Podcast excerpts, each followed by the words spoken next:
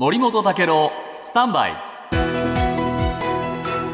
長官読み比べです。今日読売新聞の一面ですけれども、えー事業用の電気の販売をめぐって大手電力各社がカルテルを結んだということで公正取引委員会が、えーこれね九州電力関西電力中国電力などに対してですね1000億円の、はい。えー課徴金をお課すと、はい。まあ、こういう話が出てきました。たすごい金額だなと思うんですけれども、何やったかっていうとですね、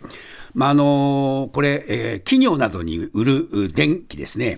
これあのこう電力の販売自由化になったんで、はい。みんな競争になって激しくなっちゃったんですね。だから自由化前のそれぞれのエリア、そこを守りましょうと、ええ。それを超えて、えーお客さん獲得するのやめましょうって話し合いをしちゃったと、でこれ主導したのが関西電力だというんですけれどもその関西電力はですねこれ毎日新聞によると立ち入り検査前に公正取引委員会に、えーカルテルやりましたと自己申告したので課徴金減免制度によって、えー課徴金を納付しなくていい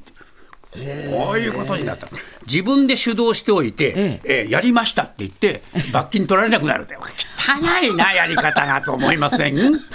思います。思いますよね。で一方でですね朝日新聞には今日ねこの関電の元役員9人の、えー不起訴処分が決まったという話が出てましてこれはですね、えー元役員が、えー自分たちの報酬の減額分を補填してしまったりですね。それからあ高浜原発のお町のおその方から、えー受注をの取引で黙認していたり、えーお金もらったりいろいろやってたことでうんこれ結構えー訴えられてたんですけれども、市民団体などに。不起訴処分になった、ね、だからもうやりたい放題やって、その結果はどうなるかっていうと許されちゃうという、なんかねやり口が薄汚いなという企業イメージつきましたね。